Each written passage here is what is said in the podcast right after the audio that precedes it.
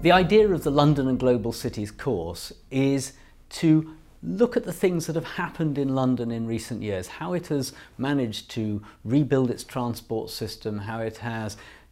developed new neighbourhoods, new business centres, how it's managed to allow millions, literally over a million people moving in from overseas to live together, all the things that have made the city what it is, cultural investment and so on. And to take all of that, try to